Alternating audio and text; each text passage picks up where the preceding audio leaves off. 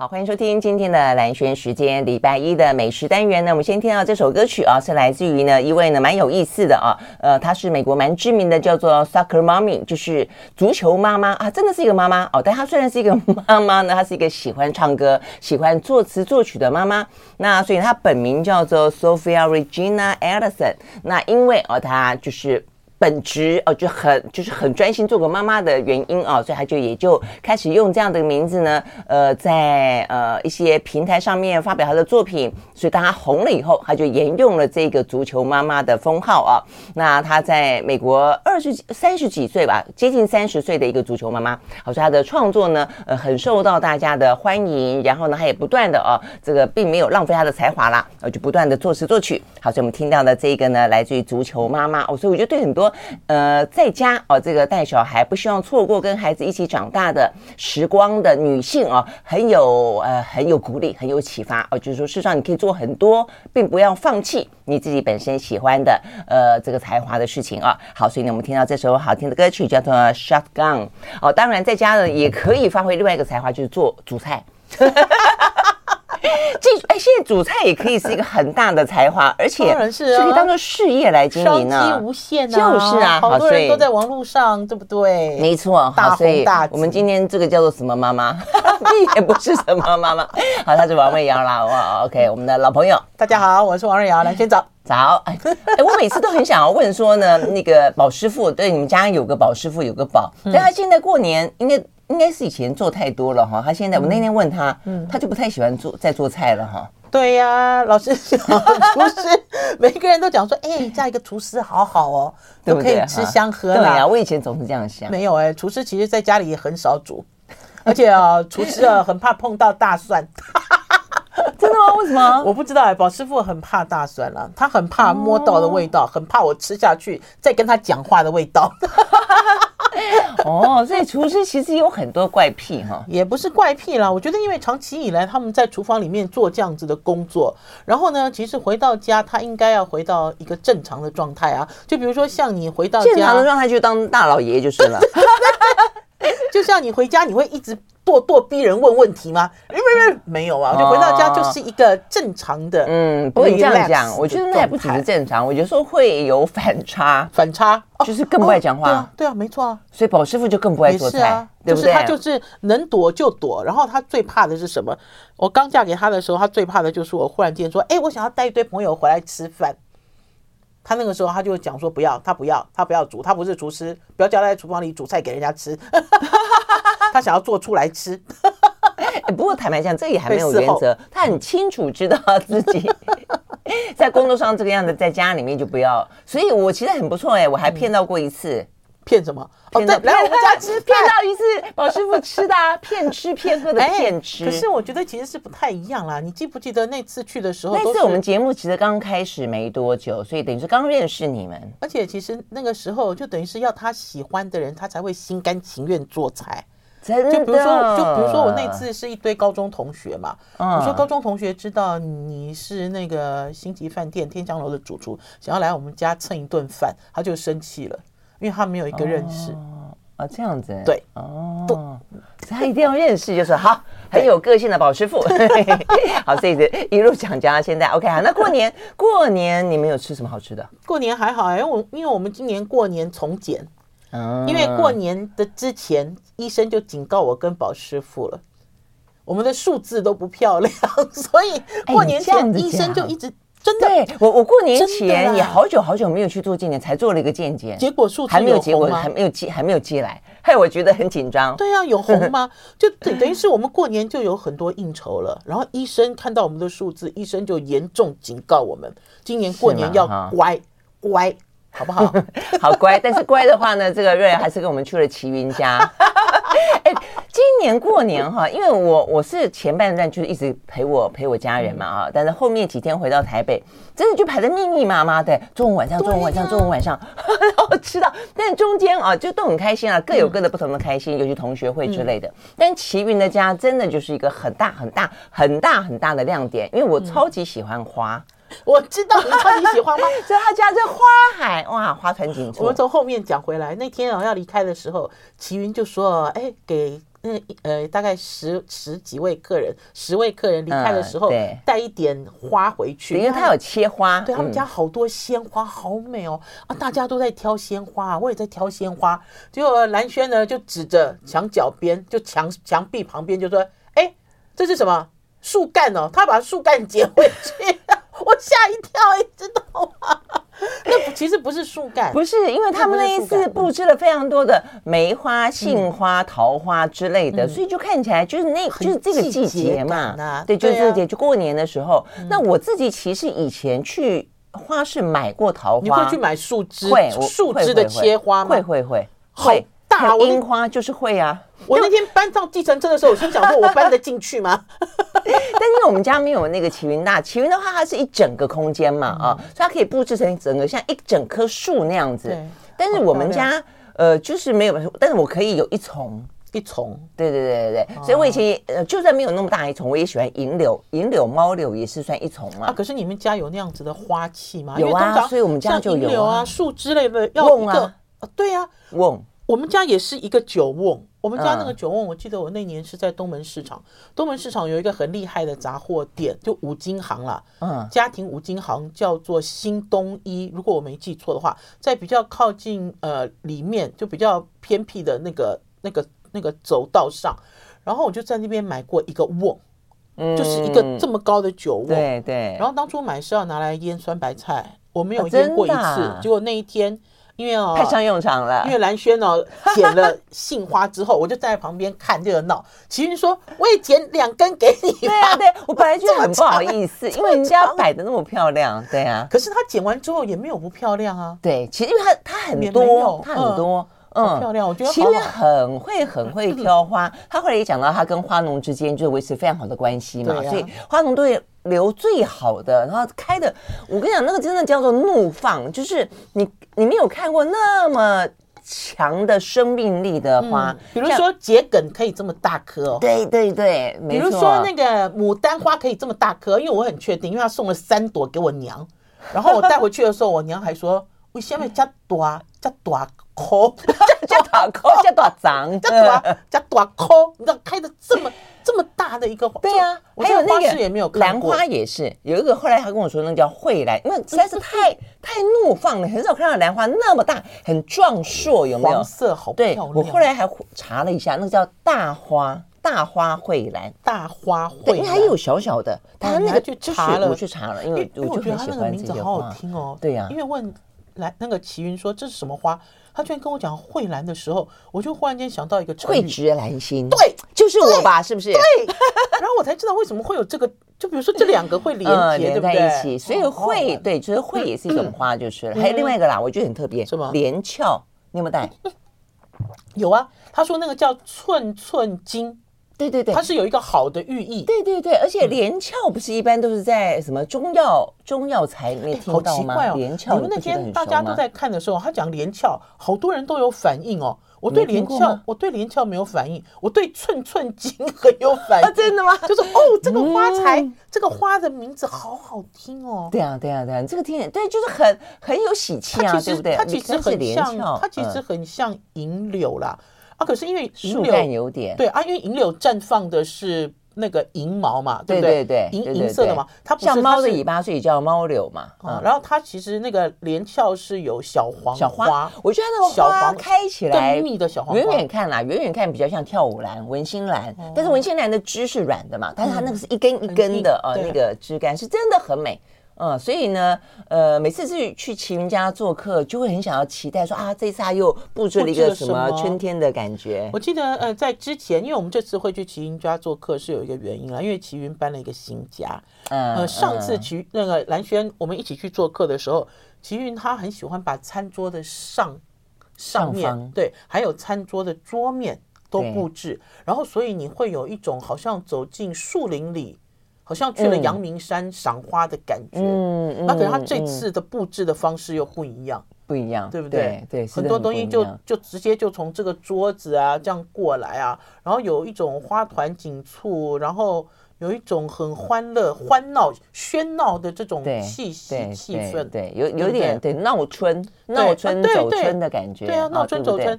然后还有就是因为它的花，我是我是真的很喜欢齐云对于这个。就生活空间的布置啦，他上次来我节目的时候，他教了我一招，我就学起来了。嗯、真的吗？他说，如果你要自己在家里插花啦，哦，假设你要在自己家里插花，嗯、然后是像我们这种很笨的金手指笨蛋的这一种哈，然后他就讲说要选同色系的花插在一起。嗯，然后我就想说说没有哎、欸，我以前要插花的时候，我要买白的，我要买红的，嗯，我要买桃的，我要买粉的，我要把它弄起来，对，然后结果。被他这样子一直是，就是一点拨，就这样轻轻点拨之后，哇，插出来的花好有气质哦，不一样的花，可是它是同色系、同色调的，哦，真美，层次、渐层感，高高低低，帅死了。这倒是对，要有层次就是了。对，而不是你知道，不是说浓妆艳抹东一块白西一块绿，你知道红这样一红一块，不是他这样子讲，哇，我立刻有一种。名牌贵妇，我自己插出来的这种 真的，不过花真的，一插出来之后，整个空间就就不一样了。好，所以我我还把那个呃，他他送我们的花，让我拍下来的，就 po 在我的脸书上，祝大家新春恭喜啊！然后然后重点是呃，有那个呃，我们的粉粉丝就是我们的听众就留言说，阿菜嘞。好，这边要休息一会儿。我们讲了半天的啊菜嘞，好，我们休息了呢。我我就跟他说，因为吃吃光了，来不及拍。我们这一集其实也是，都没有讲到菜。对啊，所以我就说，好，我们所以一定要拉一个梗，就是那菜嘞，马上回来。I like 103, I like radio. 好，回回到蓝轩时间啊，继续和王瑞瑶来聊呢。我们去呃齐云家，在过年的时候，我觉得他这个有点像去朋友家做客走春的感觉，尤其是他的家里面，哇，被他呃这个装扮的这个花团锦簇，然后呢非常的缤纷，你就觉得好像春天真的真的来了，对呀，对不对？而且他的花都是一级品，嗯嗯。那天呢，我们其实呢在他的佛的前面看到了一株东西，然后呢大家就来猜说，哎，奇怪。它都是花啊，很少有观赏叶啊，对不对？它那个、哦、知道看起来好像那个罗曼生菜哦，你没有看到那株吗？有有有，应该就是吧？不是，是白菜。他把白菜心菜之类的，他把白菜心回种，回种了之后，这个白菜哦，对不对？你有看到？嗯、啊，我我没有我没有拍，就长得这样直挺挺的，然后所以一开始大家就看以为它是罗曼或是假的，我还动手去给它摇了一摇。我想说，齐云家怎么可能摆一个假的观赏植物呢？就给它摇了。其实他就是又把白菜回种到土里面。对其实很多蔬菜它长的花跟它的叶子蛮漂亮的，啊。而且它那个那天我们看那个白菜绿绿的，我自己也吓一跳。我说哈，白菜也可以拿来做装饰。可是的确它也是。那天我们在齐云家宴的时候，我们一进去就有看到有两个水果高低被摆出来。一个是青枣，对，一个是金枣，一个是青枣。青枣我们讲蜜枣，它两个摆开来啊，它两个摆开来，我没看到哎，绿色的你有吃啊？然后结果才发现原来他有买梗，嗯嗯嗯，因为呢，他之后拿了一道菜，这道菜呢就是用台湾的花鸡，这也是我第一次这样吃，嗯，台湾的花鸡切片，切大概一公分左右的片，然后用油稍微去煎，好，去把它煎香。煎香之后呢，中间夹什么？中间夹这个腊肉，湖南腊肉，真的湖南腊肉。嗯，然后所以这三个煮在一起，它就有一个好的寓意，叫做早早发。哦，哎，你好厉害哦！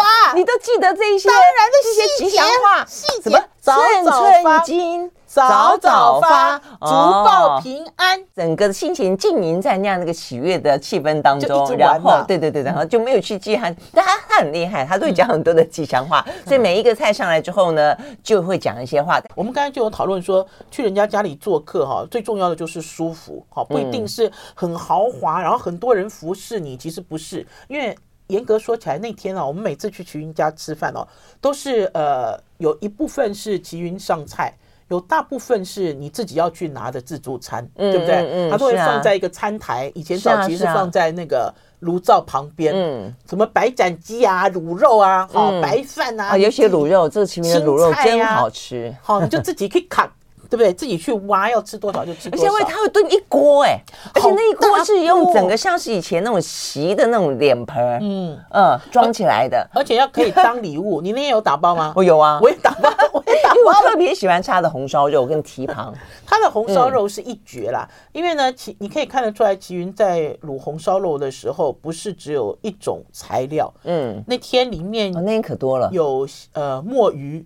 有墨鱼、蹄膀、红烧肉，有还有鳗鱼啦，它有两种，对，有 taco，然后还有还有鳗鱼吧，鳗鱼干、海鳗干、海鳗。其实海鳗干跟这个卤肉卤在一起，在江南就是一个很有名的菜，它其实叫满响，那个鳗干叫满响嘛，它其实就是炖肉，他们都是这样子，一个海，一个陆地，一个海，没错没错。可是它又加了好多海哦。对，就像是我后来慢慢发现那个字啊，很鲜鲜美的鲜，大家去猜字看看，一边是鱼，一边是羊，呃，所以你就知道说，从从自古以来，就是其实呃海跟山，就山味跟海鲜加起来就更鲜，对对不对？它其实就是这样来的。嗯，然后还有，我觉得因为齐云是客家人啦，我觉得他客家人哦，他还保留了一些非常非常传统的东西。那天我们其实一坐定的时候。除了这两个，一个春一个春枣嘛，对不对？哎，对啊，一个是清枣，就两个双枣。之后呢，他就开始上呃咸粿，嗯，这个讲柜有故事。这讲柜呢是齐云跟他的阿妈学的咸粿。哦，真的啊？哎，那我们要休息一会儿再回来讲这个故事。哦，好，马上回来。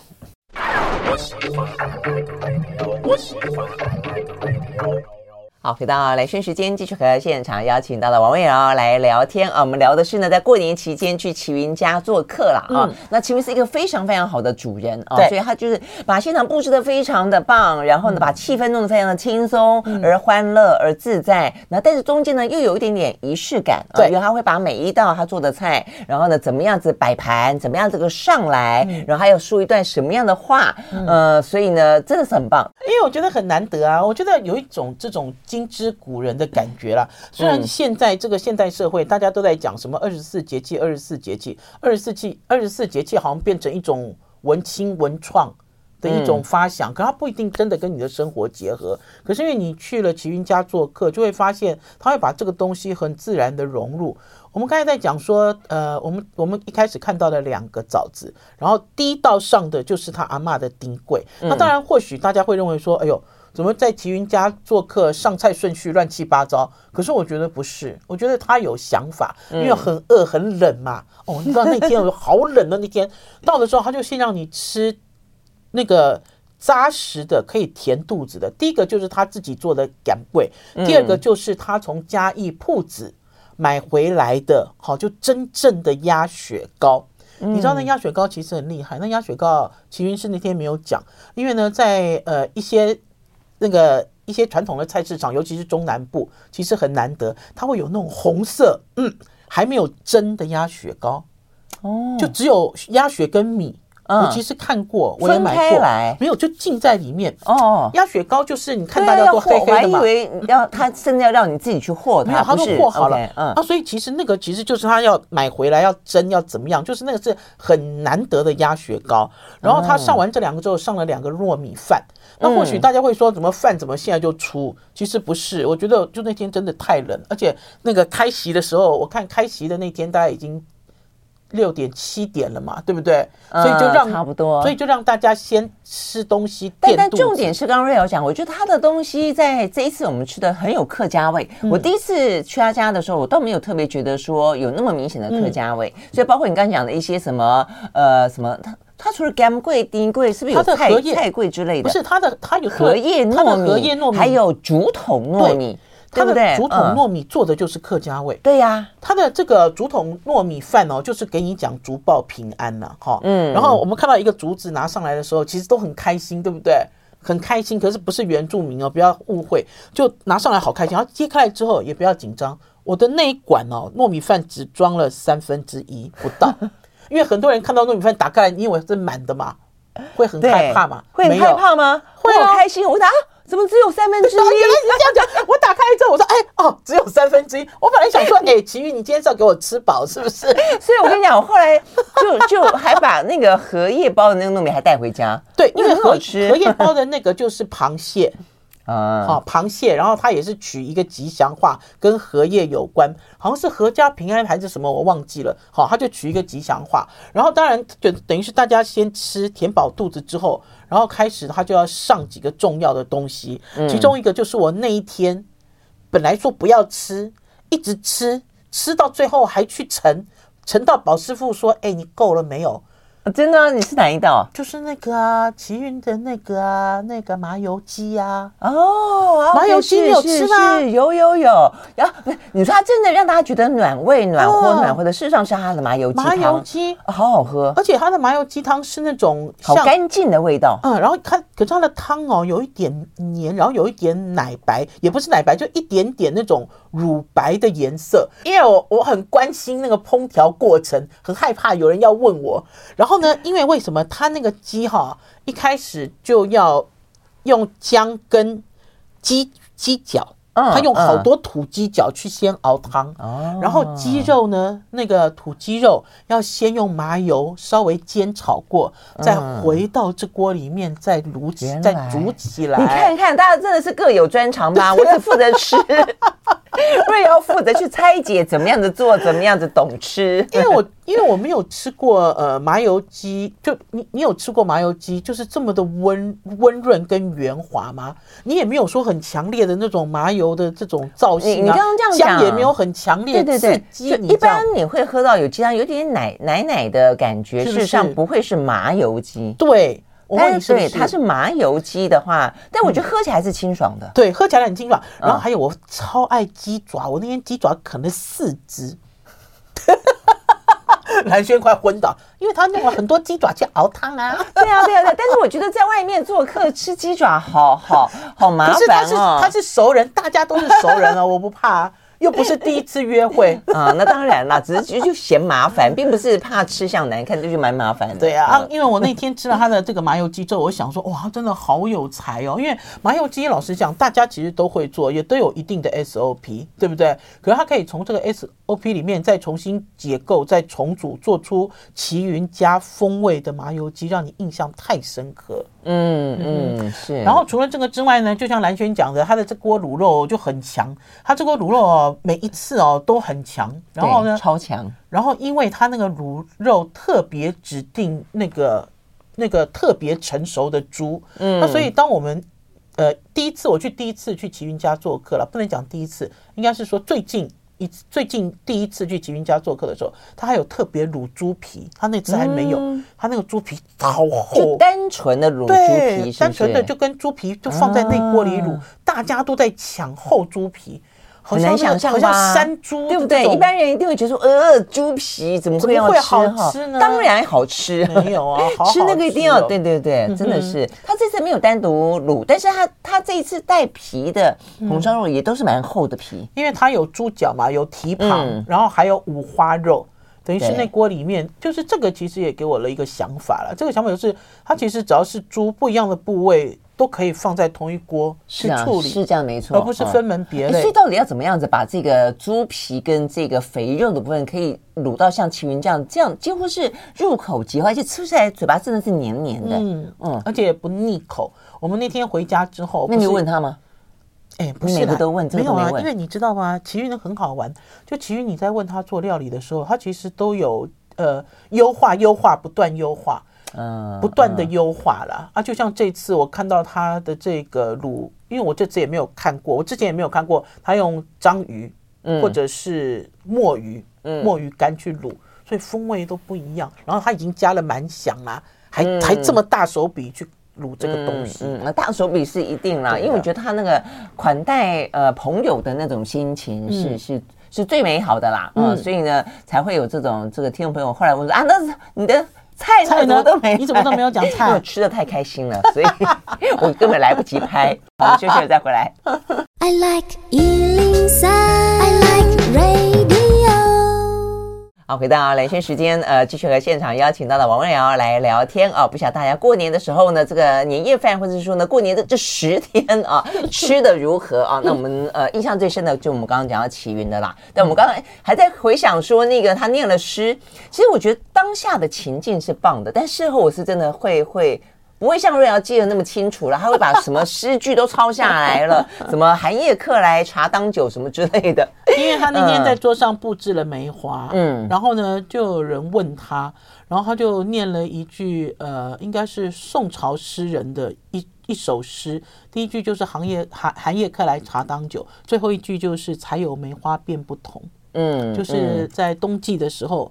冬天的时候一定要有梅花。对啊，对啊，对啊。其实这种真的是很有仪式感的感觉，是很很棒的哦。那 OK，所以呢，这个时候呢，就是好好的享受了。好，那另外呢，有一个很棒的，我们要聊的是牛，对不对？对啊。我们刚刚聊了牛肉，对对对，聊了海鲜，没有聊到牛肉。嗯，牛肉，温体牛要来台湾，不，台北。台北，它其实正确不叫台北，是在汐止啦。话说，在去年，去年呢，汐止不在台北吗？那是新北啦，那大台北区啦，来北部啦。哦，真的真的吗？这样，因为 因为我很害怕会被一些网友说，哎，你分不清台北跟新北嘛？我觉得就大台北，大台北啊，我觉得是这样子啊。嗯，好。然后呢，因为呢，在去年呢，也是透过一个朋友，一个朋友就跟我讲了一个独家，他说，哎，那个那个台南哦。那个温体牛名店牛五藏要来台北开店，我听了我其实很吃惊啊，因为其实牛五藏并不是老店，哦、牛五藏是呃台南，好，就是如果大家上去 Google，就是呃饕客会讲哈，有。去了台南，他一定要吃的牛肉锅，没错，一个就是阿玉牛肉，另外一个呢就是刘家庄，在呃永康。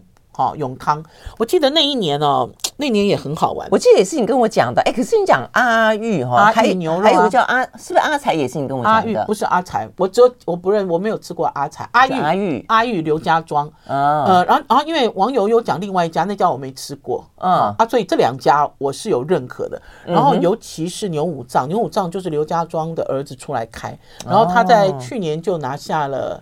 因为去年米其林有去台南评鉴嘛，嗯，他去年就跟阿裕牛肉一样，都拿到米其林的餐盘推荐，嗯，好，就是没有星星，可是米其林的书上有写一笔餐盘推荐，嗯，然后我记得哈，因为应该要怎么讲，我其实对这个刘老板非常有印象，因为呃有一年我是跟这个《民生报》的呃美食记者钱佳琪，好，然后他有一群《民生报》的朋友。就是台南人哇！你这样讲《民生报》，现在大家会知道，不知道了。民民民生报是很早以前在联合报系里面一个有十年了吗？二十年了吗？十年了，我看停刊二十年了，十年都有，没有三十年了，停刊大概二十年吧，有吧？有吧？二十年了，不止，不止，至少二十年。对对对，但是他他那个时候呢，呃，如果大家印象中。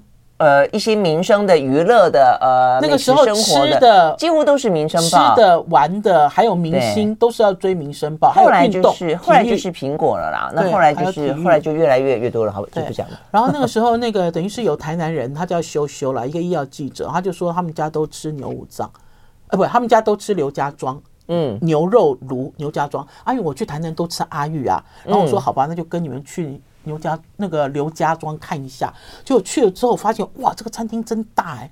这个餐厅啊，虽然是街边店，然后它虽然没有什么装潢，我还记得很清楚。我一进去的时候就看到了一大锅一大锅免费吃的牛造饭。大家知道去台南吃温体牛肉哈。这个肉燥饭都是免费吃嘛，白饭什么都免费吃嘛，真的。对，然后进去之后呢，然后就不知道为什么，我们在出在吃一半的时候，小老板就跑出来了。可是我们并没有说我们是谁，也没有人认识这个店的店家。嗯，然后这小老板就来跟我们介绍肉哈，可是他的这个桌次很多，你放眼望去哦。就那个店是很大的店，有那样子吗？看你这个，对呀，就是这样一望无际的感觉。一层一层。然后当我们把牛肉吃完之后，这个老这个小老板就出现帮我们煮粥哦。所以我对于刘家庄牛肉炉的印象是停留在他的粥，他的粥会加上这种把筋膜都剃得很干净的牛碎肉，嗯，然后把这个锅底打捞得很干净，然后煮一锅非常好吃的这个牛肉杂炊，好，嗯，然后之后呢，呃，因为因为因为就是我就吃了。刘家庄我就很高兴啊，然后之后我就去了牛五藏，他开了新店之后，我就跑去了。OK，所以他牛牛五藏也是开在台南，没有开在安平。安平，安平也是台南，安安安安安平，对，可因为因为他为了要牛啊，他不可能远走啊，呃，是啊是啊，哎，你这样讲讲到一个重点呢，就是很多人都讲到说，台南的温体牛，它不可能来太远的地方，可能那为什么他会来北台湾？他们有配送车，以前的温体牛哦，如果离开了台北南南部不算啦，因为嘉义、高雄也都有温体牛的专卖店嘛。如果是要往北部走，他们哦以前早期都是屠宰完了之后，肉全部丢上计程车，吹冷气。冷气开到最强，然后飙车飙到台北来。以前都是这样，好像你跟我讲过哎，嗯，现在没有。现在厉害的，他们自己都有低温的配送车啊，在配送的时候，肉是这样吊起来的。嗯，就它屠宰好了之后，你这个配送车是这样。可是他那个配送车也只能送牛，也没办法送别的东西，因为它就一个横杆嘛，牛都全部都要吊起来，然后也是开车低温快速送到台北。嗯，都不刚啊。哎，那他们这样的应该做过类似的这个试调，觉得说呃担负得起这个成本啊，否则这样子就搞刚 A 呢。可是我觉得成本很高啊，因为不要讲说是牛五脏来台北细致啦，哦，你还没有跟我吃过，我自己最喜欢的一家在新庄。新北新庄叫享牛二馆，它全台湾它只有一家店，它也有配送车，嗯，他自己也去买了一台车，然后来拉牛肉，因为你要一个温体牛的一个口感，你不能不这样做，因为很多人其实有去台北吃到什么温体牛的牛肉店，不管是牛肉汤还是涮牛肉，你觉得吃起来就是超市买的牛肉那种，嗯，那种那种质地差不多，它其实就不稀奇了。它其实就是要那种香气，然后要那种柔软度。他们其实要的是要跟时间赛跑。嗯，OK，好，我们休息了再回来现场啊。我认识，因为我我这些年没有那么常回台南嘛，但是我后来发现，我认识的台南朋友，每一个人都有自己心目中的一家温体牛的的店，对不对？所以我才问你说到底哪一家？因为我知道的那几家，而且我跟着去吃过的那几家，也不止还有别的。然后呢，都跟你说的不一样，但是。哎，对对对对对，你就知道。但是永林，我就觉得其实踩雷的几率并不高哎，所以我的意思说，都普遍来说都有水平一定的水准。对对对对对，那所以但是一般人认为更好的，那可能对于呃这个不是那么常吃的人来说，就更值得试试看了。所以我们休息了再回来。好。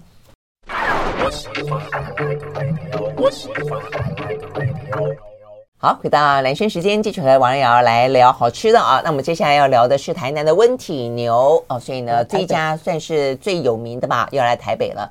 嗯，OK，好，所以牛五脏，哎，它现在已经开了吗？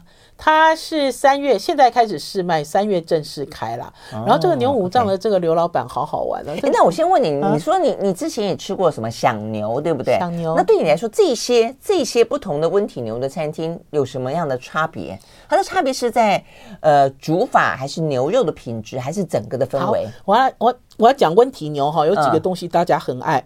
第一个就是它的汤头，嗯，温体牛的汤头一定是用牛骨、牛肉还有蔬菜。好，还有一些，比如说提鲜的干贝什么特制秘方去熬煮，那所以它绝对不是给你清汤或肉汤。那种牛肉锅有没有？大家他们也会放干贝进去哈，哎，有有有神秘，有虾米什么之类，可是那都是秘密哈。然后呢，还有就是啊，有的这个温体牛哈，我刚才有讲温体牛跟你在外面一般买的这个市场的牛肉片买回来，其实你一看就知道厚薄不一样，嗯，好。然后还有就是它的柔软度不一样，还有肉的甜味不一样，嗯，好。它虽然没有那么油，好，大家因为知道台湾的肉牛通常都是呃乳牛。